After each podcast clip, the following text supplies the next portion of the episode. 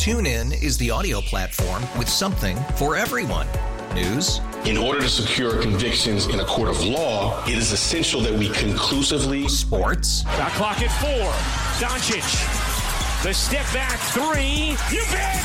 Music. You set my world on fire. Yes. And even podcasts. Whatever you love, hear it right here on TuneIn. Go to tunein.com or download the TuneIn app to start listening. It's better over here. After investing billions to light up our network, T Mobile is America's largest 5G network.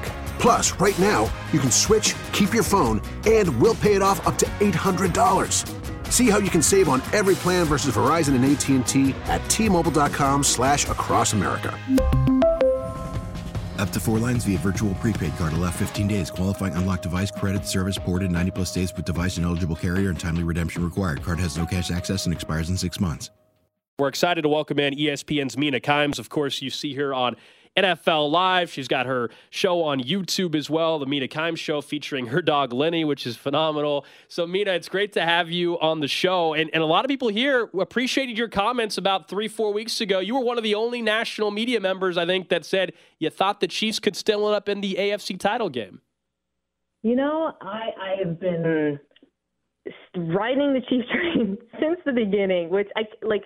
I say that like it's it's some kind of uh, I don't know bold take, and it, and it shouldn't be. We're talking about Patrick Mahomes, Andy Reid, Super Bowl champions, but there were a lot of points this season when I think it would be an understandable for most people to get off, but I still believe, uh, you know, the defense kind of carried me at points. I believed in the improvement of the offense or the ability to improve, and I'm feeling pretty good about it now. A little nervous, obviously. It's a tough game this weekend. You're underdogs, but I, I still believe, and I'm picking the Chiefs to win. How big of a difference do you think there is talent wise between these two teams? There's at times, Mina, where I think they might be carbon copies of each other. They get to the quarterback, mm. everything, etc. Do you think that there's a big talent difference between them? Between the teams, not the quarterbacks. The teams, asking, right? Yes.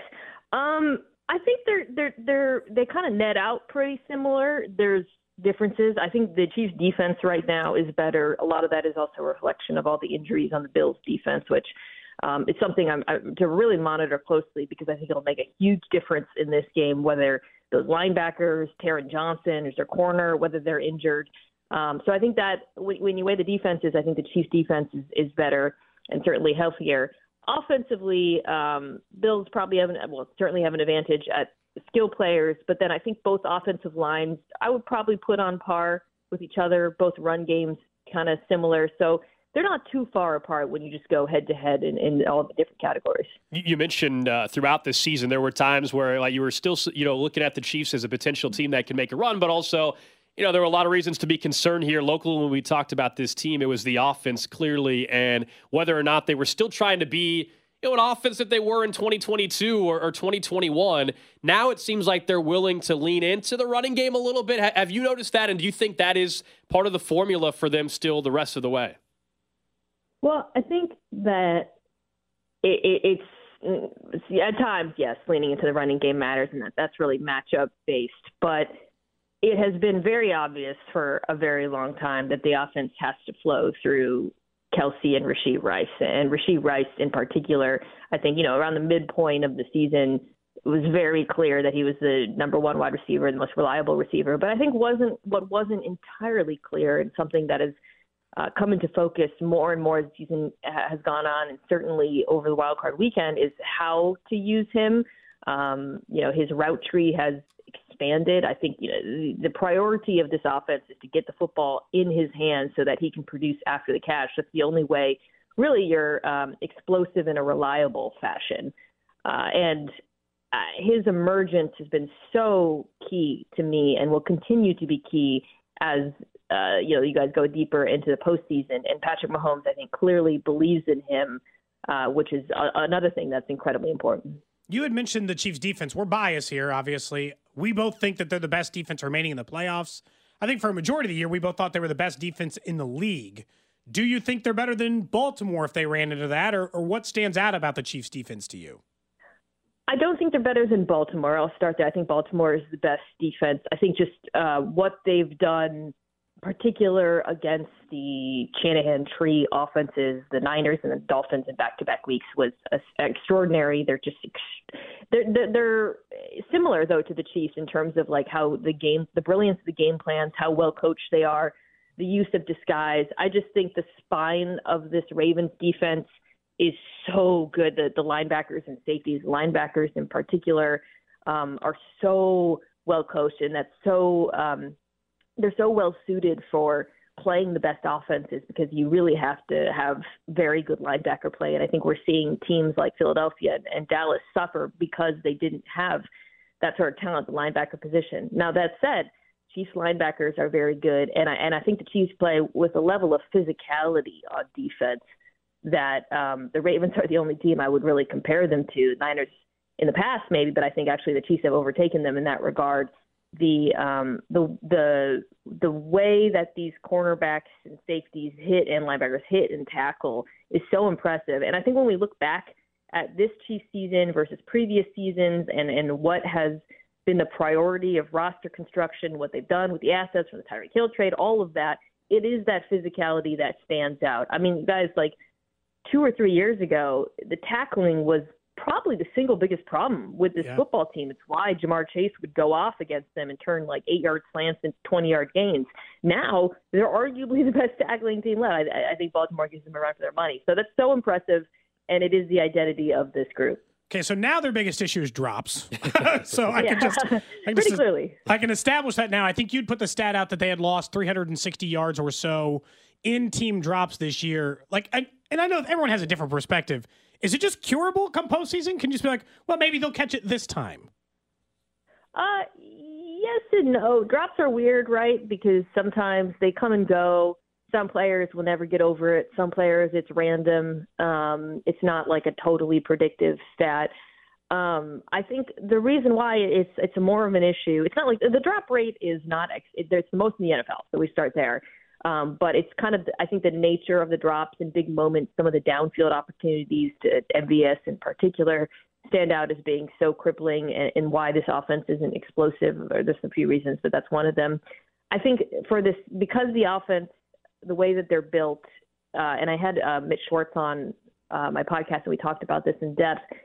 One drop, one hold, one false start can derail the whole thing in a way that they can't compensate for it the way they could in the past with like downhill completion Tyreek Hill, you know. So I think that's why they kind of feel much more impactful. Um, I think though, however, even though Kelce and Rice aren't immune to drops themselves, um, they're able to compensate for it with the production they get with the ball in their hands and their reliability otherwise. So I think zeroing in on them and focusing on them, even if they have one or two drops in this game, doesn't necessarily mean that the offense won't be able to function. We're talking to Mina Kimes of ESPN. I think Cody asked you a little bit to start this interview about the two teams and not the quarterbacks, but the teams, you know, who had an advantage in certain certain spots. What what's the area where you think could truly decide this game? Like, is there something that's glaring to you where you're like, hey, if if if this specific player goes off, this team is in trouble? Well, uh, I think the the thing that I'm I'm really eyeballing these Bills injuries because if, for example, Taron Johnson, who's their slot, doesn't play, that is so. You know, I mentioned the, the way the Chiefs used Rice in the wild card round. Um, the ability for him to produce on those in breaking routes, those crossers. If if the Bills are injured in any way at linebacker or slot or up the middle. I, I, I really think that they'll be able to take advantage of that. Uh, Kansas City will. So that jumps out to me. Um, you know, Isaiah Pacheco didn't play in Week 14. You guys know that. Um, and I think there the, the run game really is different with him on the field. I do think that they'll be able to run the ball on Buffalo. Um, so that's another thing I think that sort of tilts me in the favor of the Chiefs offense on that side of the ball. And then and then defensively, um, you know, this this Bills offense they killed you guys with James Cook last time. I think that the Chiefs will be better prepared for that this time. Very curious to see how they deploy their person, how, what sort of Steve Spagnuolo does to fix that and to address the threat of Josh Allen running. But I think um, they're really consistent. They just, you know, I, I can count on that unit, perhaps more than the Chiefs offense or the Bills defense. So I, I have a lot of belief in them. Did you think Josh Allen was fake sliding on his electric run in the last round?